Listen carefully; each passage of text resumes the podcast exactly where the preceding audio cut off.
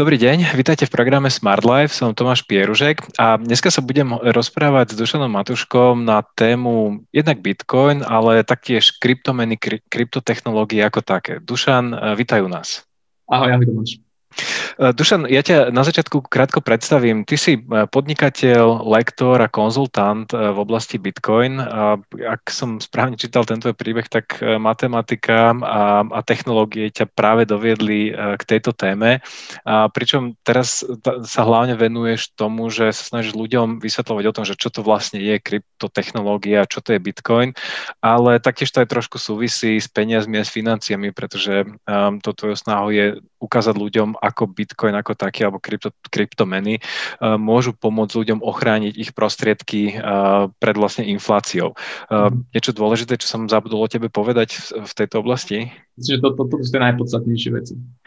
OK, dobre. Som ináč veľmi rád, že, že ideme robiť tento rozhovor, lebo ja sa priznám, že ja keď som plánoval uh, akže povedať niečo o, o Bitcoine a kryptotechnológii, tak som na začiatku to chcel spraviť ako prezentáciu, ale potom z hodou okolností som sa dostal k tvojej stránke uh, nejakou zhodou náhod a povedal som si, že asi to bolo celkom fajn skrátka počuť aj ten, tú druhú stranu niekoho, kto sa na to pozerá, kto vlastne tým žije. Takže som veľmi rád, že, že ideme do tohto rozhovoru.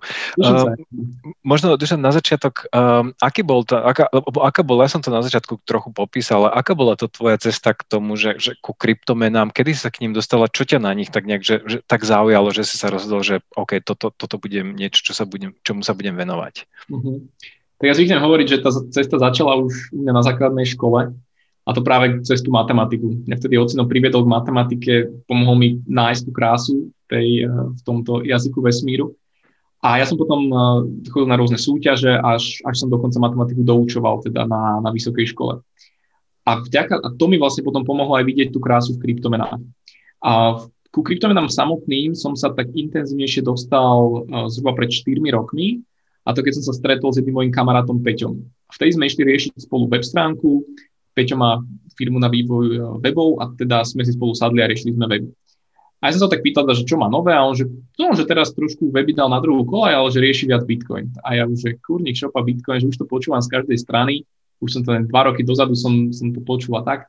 A že tak Peťo, povedz mi, že, že čo ty na tom vidíš, lebo za mňa ja som si bral, že to je nejaká pyramída, že to je proste Ponzio schéma, nejaká bublina a podobne. Ale Peťo by som dôveroval, tak som povedal, že Peťo vysvetlí mi viac.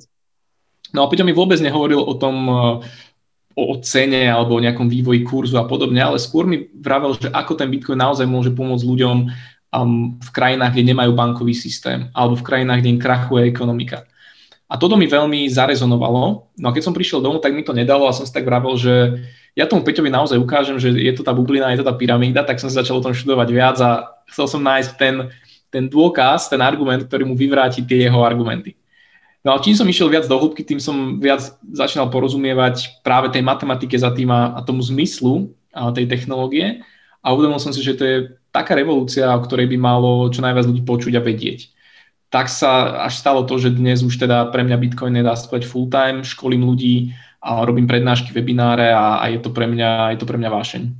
Uh-huh, super. A ináč som veľmi rád, že, že, že ten tvoj pohľad je takýto, lebo ja som, ani by som nepovedal, že, že na opačnej strane rieky, že by som bol nejaký úplný odporca Bitcoinu, ale vzhľadom k tým mojim informáciám, ktoré ja mám, mám určité dôvody, prečo ja tomu až toľko neverím. A som veľmi sa teším na, na tú takú, takú diskusiu o tom, že, že prečo áno a prečo nie.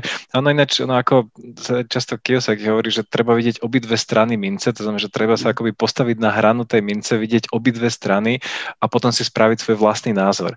Mm. Možno, e, Dušan, začneme trošku takou históriou kryptomien a kryptotechnológie. Mhm. Prečo to vlastne, alebo kedy to vzniklo a prečo to vlastne vzniklo a prečo práve možno v tomto období? Mm-hmm. Tak krypto, tá, tá predložka e, kryptomen, krypto je z latinského um, slova, ktoré odvodzuje, alebo ktoré znamená schovaný alebo schovať. A teda krypto um, technológie tak vo väčšom začali um, v 70. rokoch. V 70. rokoch minulého storočia sa totiž to um, vynašla, matematici vynašli niečo, čo sa nazýva um, verejná alebo kryptografia verejného kľúča, tzv. asymetrická kryptografia. Dovtedy aj počas druhej svetovej vojny sa šifrovalo tak, že a odosielateľ, a odosielateľ aj príjimateľ museli vedieť heslo, ktorým sa šifruje. že bolo veľmi náročné toto heslo dostať z bodu A do bodu B tak, aby nebolo odchytené, aby nebolo odhalené. A v tých 70. rokoch sa prišlo na to, že nepotrebujeme posielať to heslo cez ten komunikačný kanál, ale v podstate to funguje tak, ako keby ja som mal skrinku, do ktorej zamknem nejakú správu, mám, od, mám kľúčik, mám zámok, ja to, ja to zamknem, alebo takto ja ti ju pošlem s tým zámkom a ty tam vložíš nejakú svoju správu, zámok zamkneš, pošleš mi to naspäť a ja si to kľúčikom u seba otvorím. Čiže ten môj kľúč neputoval vôbec spolu s tou, uh, s tou skrinkou, s tou nádobou. Čiže takto vlastne m, mm, trošku funguje aj tie, tá asymetrická kryptografia a toto spustilo revolúciu a, z hľadiska kryptografie.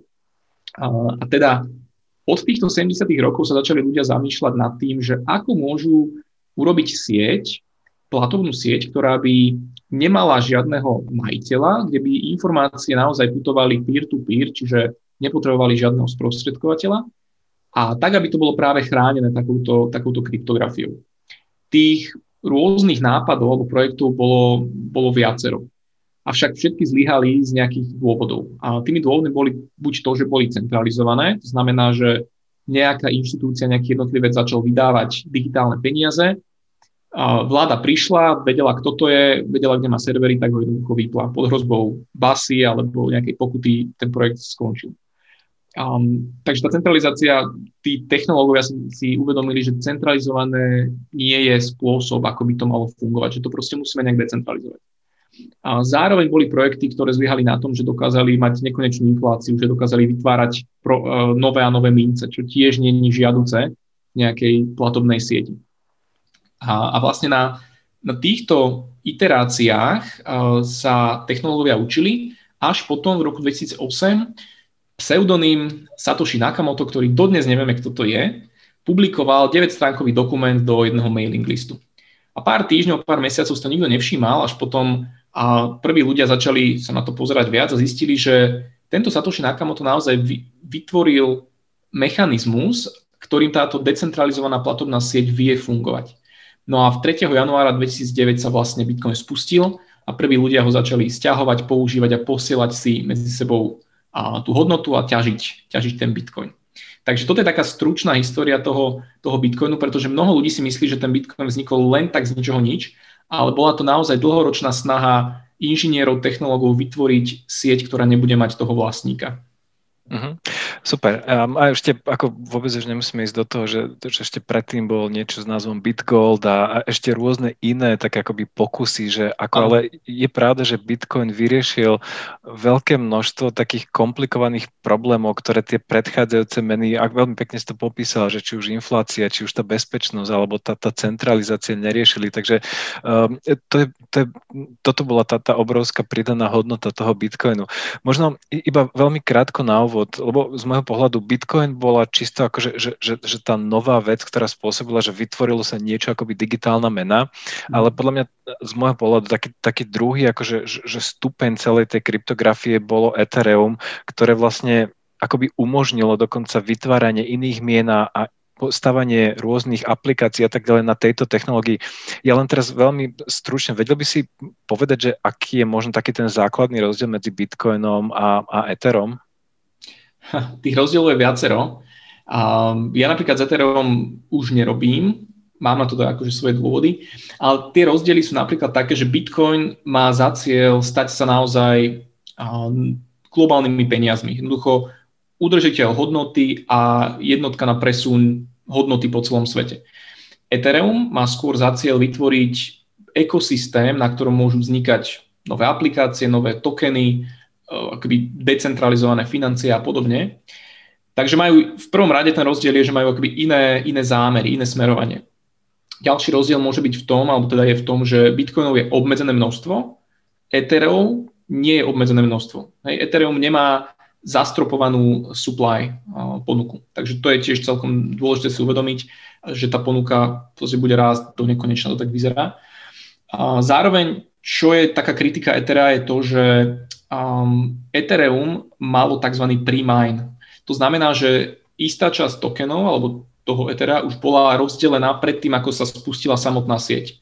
A v podstate zhruba 11% bolo mm, vyhradených pre vývojárov a Ethereum Foundation a, 7, a zhruba 60 alebo 55% bolo v ICO rozdelených investorom. Čiže zhruba 66% tej kryptomeny už bolo dopredu rozdelených pred tým, ako sa vôbec spustil, spustila celá sieť.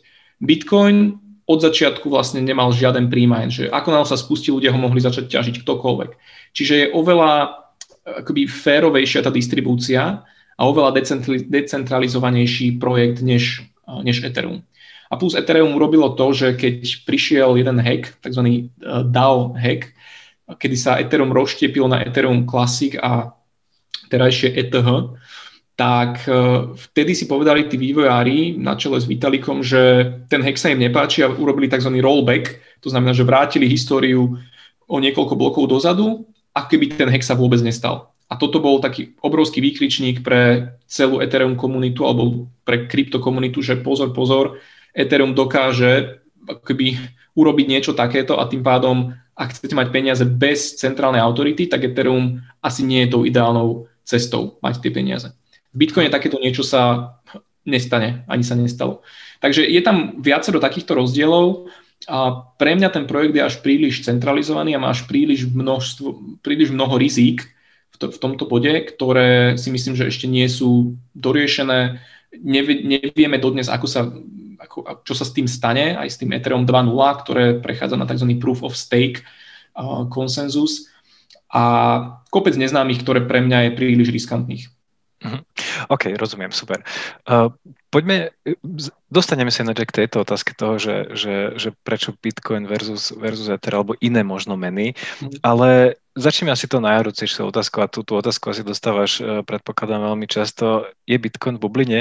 A mhm. ja možno ja poviem za mňa, čisto takú, že, že takú osobnú skúsenosť, uh, ten môj dôvod, prečo ja si myslím, že, že, že Bitcoin, alebo kryptomeny ako také sú v bubline, mm-hmm. je mhm. to, že podľa mňa drvivá väčšina ľudí stále napriek tej prvej vlne a tomu obrovskému prepadu nejak netuší, do čoho investuje. Skrátka, ja nepoznám možno človeka, ktorý si prečítal vôbec, ako si ty spomínal, ten, ten 9-stranový white paper Bitcoinu a, a ak ho aj prečítal, že či vôbec porozumie, že čo tam vlastne je napísané.